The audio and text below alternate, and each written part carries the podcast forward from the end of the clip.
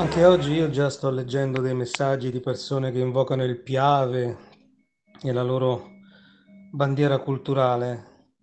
Anche oggi si parlerà, ci si parlerà e ci si riconoscerà tutti dentro una stessa bandiera di sensibilità che io condivido sopra la vita e la morte di un povero ragazzo.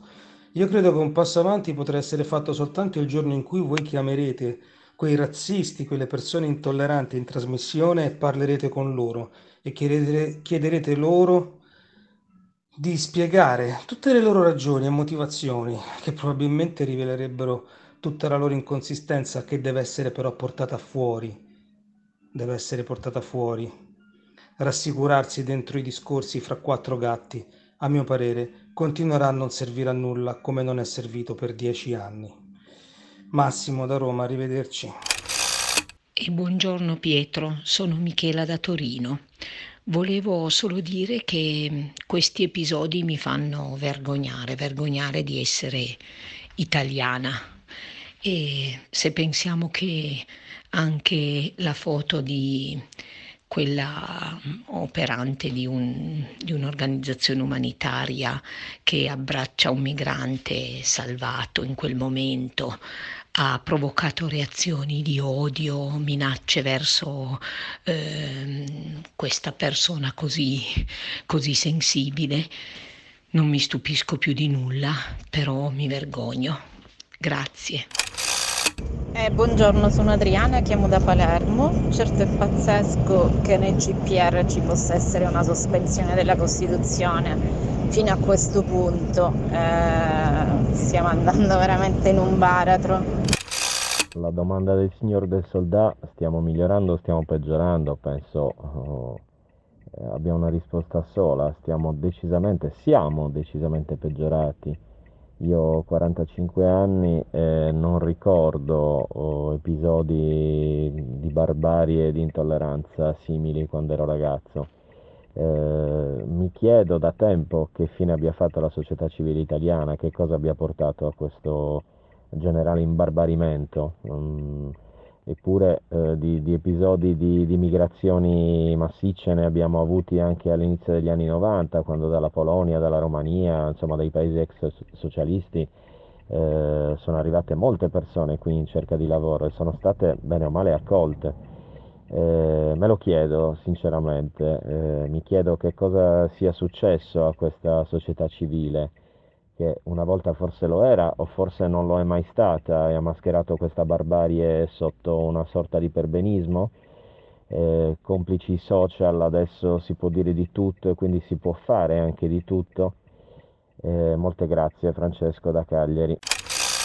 Eh, buongiorno, io sono Elisabetta da Venezia e volevo raccontare un'esperienza che eh, a me capita spesso di vivere in questa città.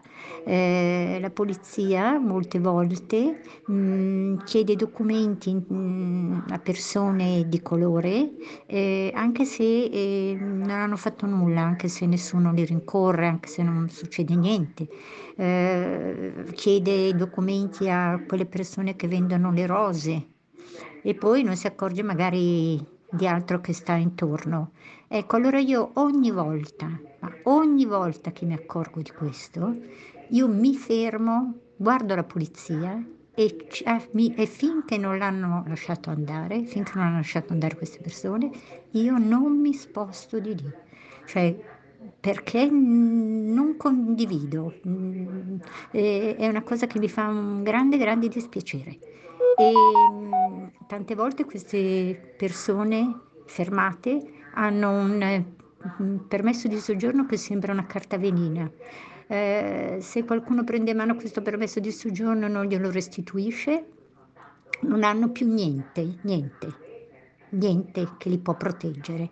E allora io faccio così, e invito davvero la gente a, avere, a guardare, stare attenta perché eh, noi possiamo andare dove vogliamo perché abbiamo un passaporto, perché eh, siamo liberi di andare dove vogliamo, ma loro sono persone come noi e devono avere gli stessi diritti. Per quale motivo non possono viaggiare o camminare per una strada in libertà? Per quale motivo? Io me lo chiedo tutti i giorni. Arrivederci.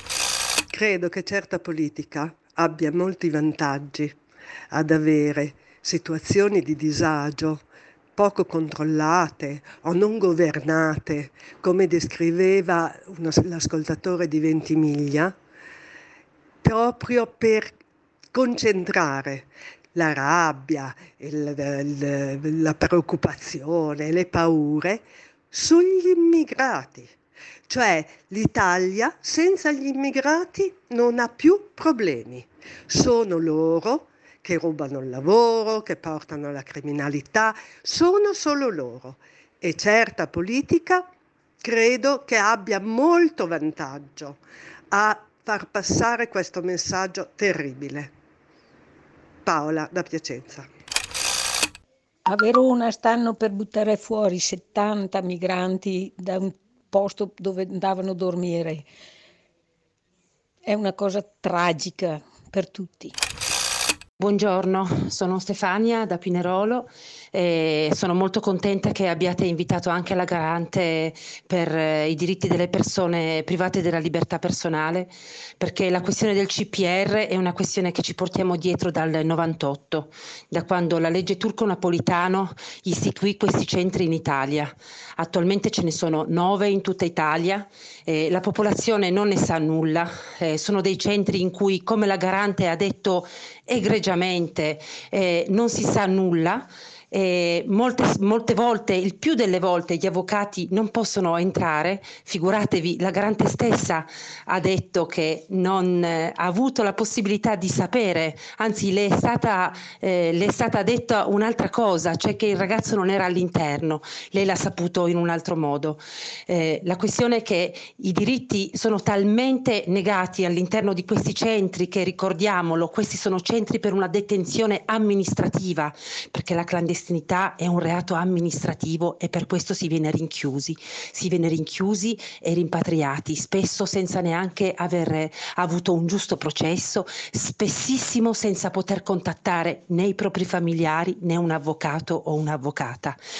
Per protestare le persone disperate lì dentro e per, per potersi farsi, fare sentire eh, si cuciono la bocca, cercano eh, di procurarsi delle ustioni mettendo eh, la corrente all'interno dell'acqua, tant'è che è stata tolta anche la corrente.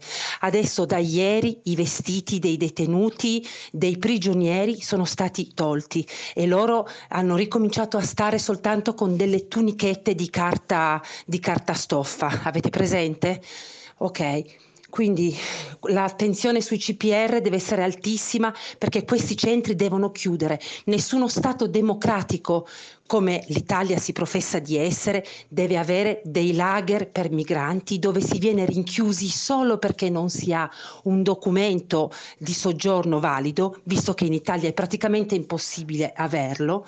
Sulla sanatoria ci sarebbe molto da dire, visto che è stata una truffa, soltanto il 2% delle pratiche sono state accolte. Eh, quindi in un paese democratico i centri di respingimento non ci devono esistere. Grazie, sono Stefania da Pinerolo. Buongiorno, Paolo da Biella. È che spesso e volentieri proprio chi dovrebbe difendere i più deboli eh, ha un, un, modo di pensare simile a, agli aggressori stessi. Non dico che li difendano, non dico che partecipino, però eh, siamo testimoni del fatto che le caserme sono piene di bandiere della Repubblica di Salò, eh, che gli uffici alcuni questori hanno i busti del duce, robe del genere, e ci ricordiamo cosa è successo a Genova, in cui la forza pubblica eh, provava eh, piacere, in un certo qual senso, a, a schiacciare eh, quel, quel, grido di libertà. Eh, questo è quello che penso. Sono nuovamente Adriana da Palermo. Volevo aggiungere un'altra cosa. Mi chiedo dal punto di vista legale cosa ha fatto lo Stato e visto che sono permessi, ci sono i permessi per motivi di salute, quindi come and- è potuto andare avanti il decreto di espulsione di fronte a un'aggressione che gli ha reso dei problemi fisici e come mai questo decreto non è stato sospeso e quindi questa persona è finita dentro il CPR. Ci sono troppi, troppe ombre in questa storia eh, che purtroppo sarà anche la storia di tanti altri.